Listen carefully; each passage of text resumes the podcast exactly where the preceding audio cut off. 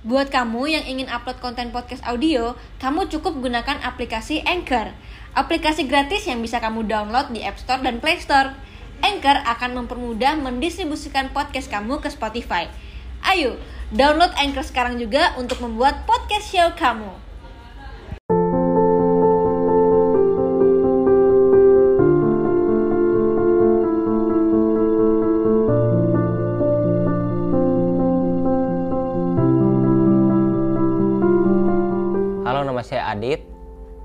Saya sebagai pemain sepak bola amputasi football. Jadi amputasi football itu eh, sepak bola amputasi untuk orang-orang yang memiliki keterbatasan. Eh, lebih spesifiknya sih eh, disabilitas daksa.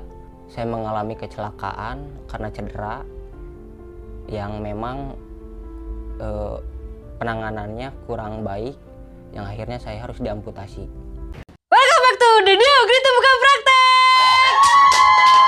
Gitu dong biar rame Eh teman-teman Seperti janji kita sama kalian Kalau di setiap video yang kita buat Kita berusaha untuk selalu menampilkan inspirasi buat kalian Supaya kalian lebih semangat hidupnya Nah ini saya tetangkan lagi Dari Bandung Ada Mas Adit Halo kak. Terus dong Mas Adit Waduh ini pemain sepak bola gini nih Hah? Mas Adit thank you banget ya udah mampir ke sini Makasih dan udah undang. Semoga ntar kita bisa memberikan motivasi buat teman-teman di rumah yang nonton. Nah, buat teman-teman nih yang belum tahu ya. Jadi, Mas Adit ini kenapa bisa ada di sini? Karena aku yakin banget dengan cerita hidupnya Mas Adit bisa bikin teman-teman di rumah termotivasi. Jadi, Mas Adit ini dulu adalah anggota Persib bener ya? Iya. Persib di umur 17 tahun ya. Itu berarti U17 ya? Usia 17. U17 wah tapi eh, karena sebuah kecelakaan akhirnya mengharuskan eh, Mas Adit untuk kakinya sorry diamputasi oke nah Mas Adit eh, gimana sih waktu itu ceritanya Jadi ada friendly match sama kampus Unpad. Kejadiannya itu baru 11 menit gitu. Baru 11 menit kena benturan.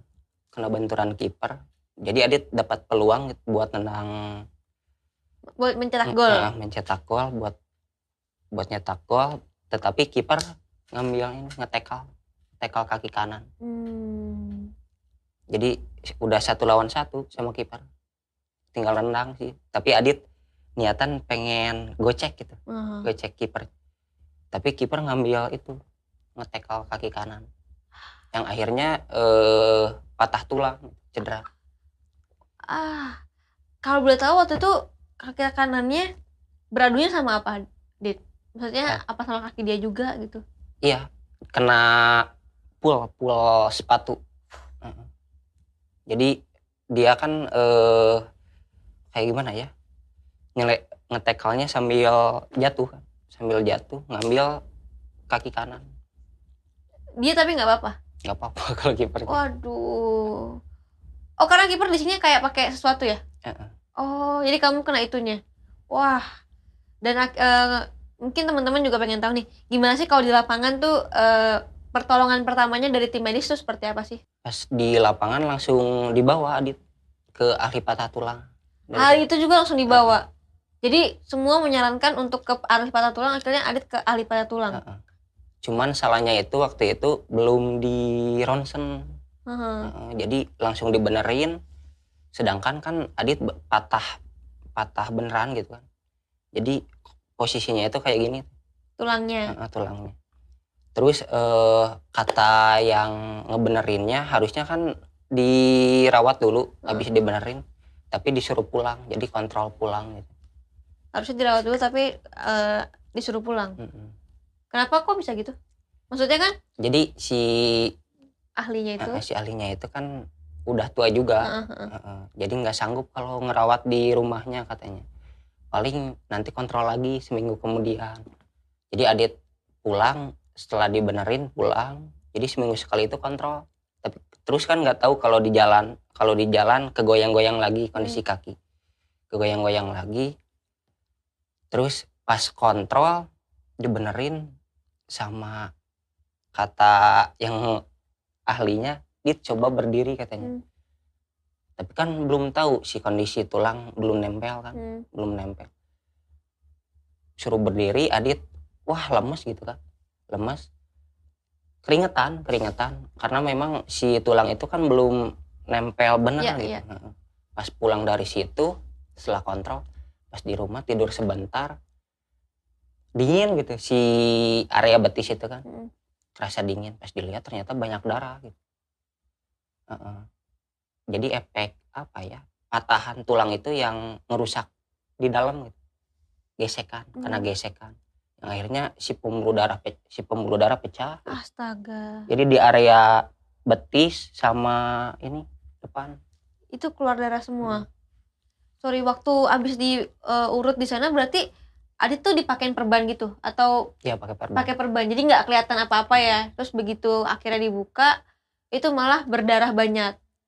Nah, dari situ eh, keluarga nyaranin ya udah bawa ke medis katanya bawa ke medis ke di Bandung ada rumah sakit Halmahera hmm, kata dokternya kan udah diperiksa segala macam harus apa ya eh, operasi dua kali katanya pertama kulit kan tadinya nggak ada luka luar hmm. terus yang kedua tulang yang kedua tulang Tapi ini setelah di ronsen berarti ya. Kamu Heeh. ronsen dulu pertama ya. Setelah eh, memutuskan untuk medis ya.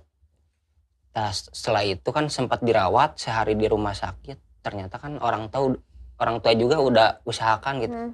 buat nyari biayanya ternyata nggak sanggup ditarik dari apa ya dari rumah sakit saran dari keluarga eh, keluarga ayah Hmm. Dibawa ke ahli patah tulang ada bagus katanya. Mudah-mudahan di eh, bisa diselamatkan katanya. kata pak hajinya aduh udah kayak gini katanya. Ya mudah-mudahan bisa diselamatkan katanya. Dibenerin sama pak hajinya. Selang dua hari pas mau diperiksa dikontrol sama pak haji tiba-tiba si dagingnya itu ngelupas gitu dari tulang. Ngelupas. Dari Deh. tulang. Heeh. Kayak jatuh-jatuh gitu Ah, ya tadi jatuh-jatuh. katanya. Wow. jadi kayak bubur gitu bubur Heeh. Udah bisa ketawa lu ya. serius jadi dari dari eh, si si tulang juga kelihatan gitu kan Heeh. tulang kelihatan terus apa ya urat kan bahasa urat urat juga pada kalau main layang-layangan kan kalau putus kan nah kayak gitu Bisa ketawa ya sekarang ya. serius iya Kita nih ngebayangin satu studio pusing sendiri loh. tapi kan Adit waktu itu di posisi keadaan seperti itu kan Adit sempat down juga Ya pastilah. sempat down stres sempat stres karena kepikiran yang tadinya bisa tiga bulan empat bulan Adit bisa jalan lagi ternyata kondisinya berbeda gitu Ya. jadi Adit setahun dirawat di Cimande ya Pak Haji juga ngeusahain buat yang terbaik itu ditanganin. Sempat pakai segala macam gitu ya. Obat-obatan tradisional yang akhirnya nggak ada perkembangan yang baik gitu. terus Adit ngobrol lagi sama Pak Haji. Kata Pak Haji nyaranin eh, Adit bisa sih kalau ke medis dicangkok katanya. Cangkok daging misalkan diambil dari area paha misalkan dari mana dicangkokin ke Kaki. eh, eh, ke kaki Tapi eh, kalau menurut eh, aku tadi mau bahas dulu pelan-pelan. Berarti ini juga beberapa kali juga udah ada yang datang ke aku, maksudnya narasumber. Itu kan ada juga yang beberapa yang kena amputasi juga. Nah itu mungkin Adit orang ketiga atau keempat ya, karena ke ahli tulang atau eh, tukang urut lah ya. Jadi, nah ini yang mungkin harus dipelajarin juga ya. Berkali-kali kita punya narasumber yang ternyata punya punya suatu kesamaan nih. Jadi kalau misalkan jatuh atau apa, eh, kalau udah sakit banget jangan buru-buru dibawa ke ahli patah tulang atau mungkin ke tukang urut. Karena kita nggak pernah tahu dalamnya tuh seperti apa kondisinya. Kecuali mungkin kalau Adit waktu itu udah sempet ronsen dan ternyata baik-baik aja, terus dibawa ke eh, tukang urut nggak masalah ya. Ini masalahnya kita nggak pernah tahu kondisi dalam itu tuh seperti apa gitu. Nah, Adit eh, kan waktu itu kan udah sempet ke tukang urut atau ahli ahli patah tulang ya yang pertama dan itu gagal darahnya keluar semua. Nah eh, abis itu ke medis terus akhirnya balik lagi ke ahli patah tulang. Mm-mm. walaupun berbeda. Kan udah Sempat- pertama Nah, salah kok masih mau cari patah tulang lagi? Jadi emang kondisi Adit kan nyerahin gitu kan Hmm. kondisi apa ya konsentra konsentrasi juga kan buyar gitu kan jadi nyerahin ke keluarga gimana yang terbaik gitu ngikutin. Tapi eh, hasilnya nggak harapan nggak sesuai gitu dengan harapan Adit Iya iya iya. Oke. Duh tadi kalau kita ngebayangin ya dagingnya ja- berjatuhan gitu itu kalau bisa dibilang itu maaf ya kalau aku salah tapi kayak dagingnya udah busuk nggak sih? udah busuk. Jadi itu sekitar sebulanan sih Heeh, sebulanan Jadi sebulan ditutup terus ya? Heeh, ditutup Begitu di dibuka paling ganti perban doang Heeh, heeh. Mm-mm. terus begitu dibuka eh, dagingnya turun-turun ya? Heeh. Oke, wah luar biasa itu aku kamu udah melihat itu udah keren banget sih menurut aku. Akhirnya disaranin untuk kembali ke medis ya sama yang ahli patah tulang kedua. Nah akhirnya kamu ke medis kah? pas sempat ke medis diperiksa kan sama diperiksa juga ternyata pas ketika di- ke medis nggak bisa kalau di apa sih cangkok Nah, kata dok- kata dokter kalau dicangkok kemungkinan nggak bakal jadi katanya Hmm. soalnya kan si tulang apa sih tulang betis itu kan Heeh. udah nggak aktif Heeh. udah nggak aktif udah kering kela- lama kelamaan kalau dicangkok takutnya ada luka yang lain Hmm. eh, yang lahir jadi nyaranin dokter itu ya udah diamputasi katanya ya Adit kan nggak belum siap kan? Iya. belum siap.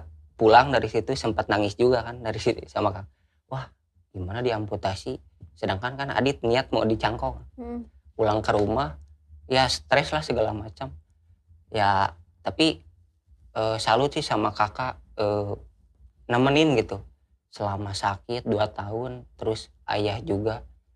Jadi pas pulang ke rumah Adit jalanin pengobatan yang dari Cimande gitu ganti perban. Jadi kalau pas di rumah itu cuman ganti perban terus pakai obat-obatan itu. Jadi Adit waktu itu punya keyakinan bakalan jadi lagi si dagingnya itu punya keyakinan. Cuman eh, kapan gitu. Sedangkan terus kalau emang udah jadi Adit kalau aktivitas leluasa enggak nah terus ada satu lagi pilihan. Kalau diamputasi emang gitu cepat cepat diamputasi. Tapi Adit siap nggak ngejalaninnya? Jadi bingung Adit di rumah sempat istihoroh gitu kan ngambil keputusan yang memang bingung gitu buat hmm, Adit.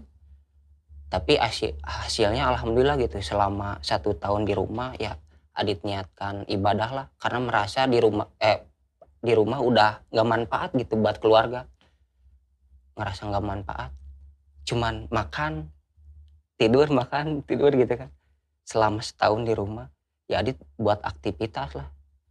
Sebulan ganti aktivitas sebulan ganti aktivitas. Eh, jadi pengalihan lah dari daripada mikirin kaki sakit gitu.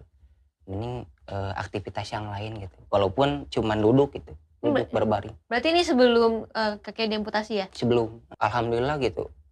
Kenapa ngerasa yakin gitu buat diamputasi?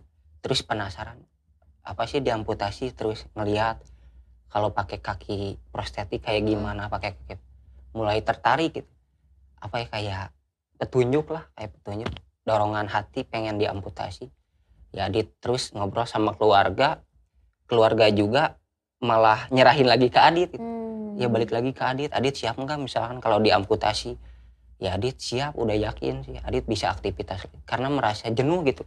Selama dua tahun cuman tidur duduk di- tidur duduk gitu ya Adit berpikir kalau diamputasi eh, ya ikhlasin aja lah. Misalkan emang udah jalannya gitu.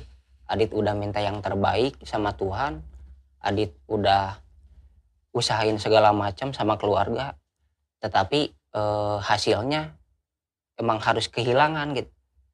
Ya nggak apa-apa lah. Adit ikhlas dari situ alhamdulillah dari teman-teman terus dari Persib juga dari Boboto banyak pertolongan. Alhamdulillah gitu lancar. Adit mutusin emang berat.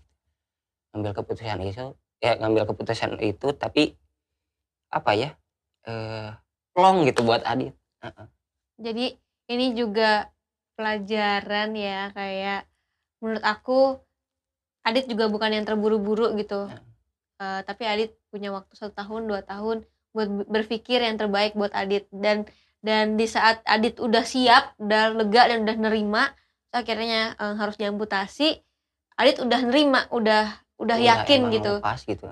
Dan juga Adit juga eh, apa namanya belajar tentang kaki palsu tentang eh, gimana cara aktivitasnya dan Adit udah nerima itu semua. Jadi ketika itu Adit yang menyerahkan diri ya. Iya. oke eh boleh lihat nggak ininya? Kaki, Kaki palsunya wah. Kalau ini sih buatan yang di Bandung lokal. Ada berapa emang? Jadi ada komunitas Hmm. paguyuban. Jadi orang-orangnya sih yang disabilitas juga. Cuman suka apa ya buat kaki palsu. Kadang buat eh, bantuan sosial misalkan. Oke, Dit, eh, abis kamu operasi nih, diamputasi dan akhirnya pakai kaki palsu. Mm. Gimana sih proses kamu beradaptasi dengan sesuatu yang baru nih di kamu? adaptasinya Lega nggak? apa ya eh, kesel Kesel? kesel karena memang eh, apa ya harus ngertiin gitu kayak ngertiin cewek gitu gimana gitu tapi Oke. ini eh, apa sih sesuatu yang eh, mati gitu benda mati ngertiin gimana ini kapasitasnya terus eh, fungsinya kayak gimana sempat kesal gitu baru jalan misalkan baru 10 meter Hmm. udah pegal tapi eh, gimana lagi kalau kalau Adit pakai tongkat kan nanti aktivitasnya malahan jadi apa ya nggak leluasa Iya, nggak luasa. kalau pakai kaki palsu misalkan kalau buat naik motor terus sepedahan juga bisa Bisa. bisa sepeda Oke, tapi proses adaptasinya sendiri gimana sih, eh, Mas Adit? Jadi kayak eh, kalau boleh tahu, kan ini kan pasti nggak seelastis eh, kaki pada umumnya gitu kan? Gimana sih performanya dari kaki palsu ini? jadi kalau saya kan di atas lutut ya Hmm. di atas lutut paling ada buatan engsel buat lutut di sini karena emang buat apa sih ngayunnya Hmm, hmm. ngayun terus ditambah ada karet elastis juga buat ngebantu ayunannya Hmm. ayunannya kalau di bawah lutut dia kan udah ada lututnya Hmm. jadi kalau misalkan pakai kaki palsu juga dia masih tetap bisa lari Heeh, Sehari. bisa kalau di bawah lutut Oh. kalau di atas lutut kaki palsunya beda lagi Hmm. ada yang eh, jenisnya itu kayak apa sih kayak letter U gitu Mhm. buat pakai lari udah udah bisa itu Bisa juga. Tapi eh, setiap orang kan pasti beda-beda kan ya. Kayak Mhm. maksudnya di apa yang namanya? Customize lah ya. Jadi setiap orang memang customize kan. Oke, nah itu punya satu atau punya beberapa? kalau Adit punya dua jadi misalkan kalau buat pergi ke mana-mana terus kalau buat eh, ke lapangan udah ada sih dibuatin terus eh, kalau yang di atas lutut kebanyakan tumpuannya itu dari ini belakang Oke, telapak oke. jadi nggak bisa langsung dari depan jari gitu. Jadi kalau dari depan bisa jatuh. Depan bisa jatuh. Ah, serius jadi harus pakai ini apa sih? Tumit. wah. pakai tumit. Tapi udah terbiasa sekarang ya. Kan Udah udah. dua tahun lah ya pakai ini ya. dua tahun penyesuaian. Oke. Eh, tadi kan kamu ngomong bahwa kamu ada juga nih masa-masa downnya, masa-masa stresnya, masa-masa eh, nggak menerima keadaan gitu. Gimana cara kamu buat bangkit dan akhirnya menerima keadaan? yang buat bangkit itu sempat gitu kan cari-cari cabur yang lain dari sepak bola jadi pelarian pengennya bisa ngambil cabur yang lain lihat terus lihat cabur yang lain kurang greget gitu kurang greget kayak renang terus kayak poli duduk ya emang apa sih eh, jiwanya sepak bola gitu terus dari awal terus teman ada apa sih ngirim sebuah video gitu. Dit ada sepak bola amputasi katanya. Pakai tongkat adit nyoba. Susah juga kan? Hmm. susah juga. Inti awalan sih nyoba doang. Karena memang di Indonesia juga ada emang udah ada. Cuman adit pengen nyoba dulu sama teman ke lapangan. Ternyata susah juga harus adaptasi lagi sama tongkat. Mhm. Sempet gitu ada momen kejadian pas passing gitu oper-operan sama temen. Pas dikasih ke kaki kanan perasaan Adit kan masih ada gitu. Hmm.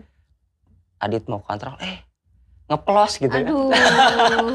Iya ngeplos gitu ya ngeplos gitu kan. Jadi emang gitu pras sarap-sarap jari itu masih kerasa. Sarap-sarap jari jadi dari awal itu kan sempat eh, adaptasi terus Adit harus ngebiasain lah pakai kaki satu Mhm.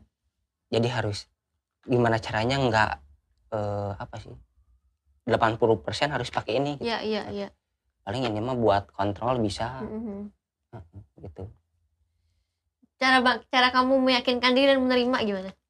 meyakinkan Mungkin diri dukungan dari keluarga atau eh, dari hati kamu juga pengen ya udah akhirnya menerima dan mungkin ada ada eh, apa rencana Tuhan yang lain.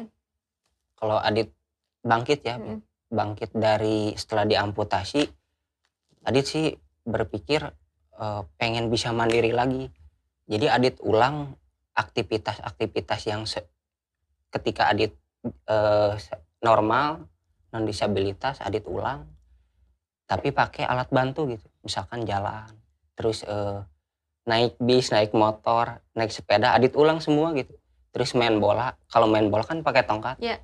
Adit ulang sempet stres gitu. Nendang kok pelan gitu kan. Pas kaki dua perasaan kencang terus. Mm. pas pakai tongkat plek gitu cuman tiga meter gitu nendang. Lemes. Sempat stres juga. Tapi ya Adit eh, berusaha karena memang Adit pengen mandiri. Adit latihan gitu tiap hari. Yang yang hasilnya gitu alhamdulillah. Oke, eh, dulu sempat tidak menerima, sekarang akhirnya kamu berhasil untuk masuk ke Indonesia Amputee Football. Nah ini apa sih kalau boleh tahu? Jadi ini sebuah wadah eh, para amputasian atau disabilitas yang punya hobi yang sama sepak bola. Jadi teman-teman yang hobinya main bola ya bisa ikut main bareng-bareng gitu. Yang namanya Indonesia Amputee Football. Jadi ini sebenarnya udah timnas timnas sepak bola amputasinya di Indonesia. Nah kalau untuk klub-klubnya sekarang lagi proses gitu di tiap daerah buat bentuk karena memang tahun depan ada kompetisinya juga. Oke, berarti ini bermain bola tapi untuk eh, orang-orang yang Disabilitas. disabilitas. Wah, dan coba ceritain gimana sih kamu bisa masuk situ? Ya perasaannya apa sih?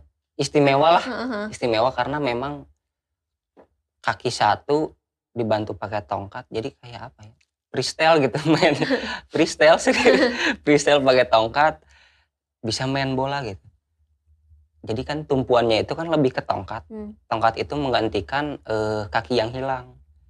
Kayak cara nendang, terus juggling, terus eh, ngumpan ke teman. Jadi lebih ke adaptasi lebih ke tongkat. Sekarang udah bisa apa aja? Juggling udah bisa semua ya berarti ya? Kalau dasar alhamdulillah udah bisa. Adit ya latihan diulang Heeh. sempet gimana gitu kan Adit terus lihat kayak di YouTube gitu searching kayak gimana sih eh, skill-skillnya ya Adit coba latihan mandiri buat apa sih gimana sih caranya gitu terus Adit eh, share ke teman-teman ya sebenarnya buat ngekonten itu Adit untuk teman-teman juga sih Hmm. yang mereka mengalami hal yang sama sama Adit tetapi merasa minder gitu kan merasa minder misalkan buat ke lapangan juga masih mikir dua kali gitu Oke, keren. Tangan dong. Dit, terakhir deh. Kamu kan udah di sini jauh-jauh dari Bandung nih. Mungkin kamu mau pesan apa sih buat teman-teman?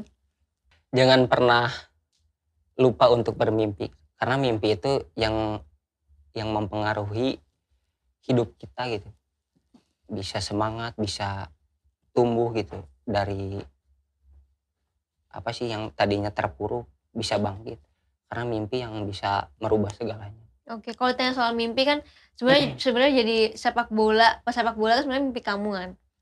Dan tapi eh, ada kecelakaan yang bis, yang akhirnya kamu tidak bisa mewujudkan mimpi kamu itu. Kamu juga pernah eh, apa di tahap yang down di tahap tidak menerima diri, tapi sekarang kalian sudah menerima diri. Sekarang mimpi kamu apa sih?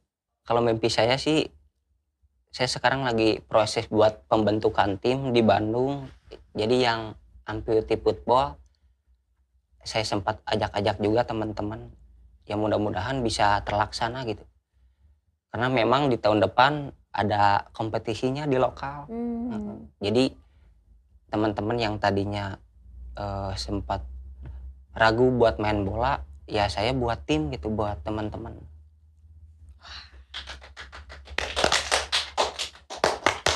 tetap ya hidupnya untuk sepak bola. Nah ini juga yang perlu ditanam ya sama kalian kalau kalian tahu passion kalian apa, terus eh, berjuang untuk passion kalian sampai tujuan gitu. Dan eh, ketika kalian dapat apa yang kalian suka, passion kalian, aku rasa untuk mengejar mimpi itu sesuatu yang possible dan juga sesuatu yang bisa kalian dapatkan. Tapi dengan cara harus konsisten, harus kerja keras dan yang penting harus sabar.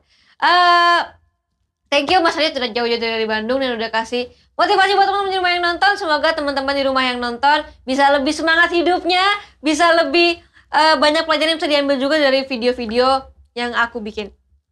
Sampai ketemu di video berikutnya. Bye-bye. Semangat. Nonton sampai habis ya. Makasih ya. Jangan lupa follow Instagram aku di sini dan nonton video lainnya di sini.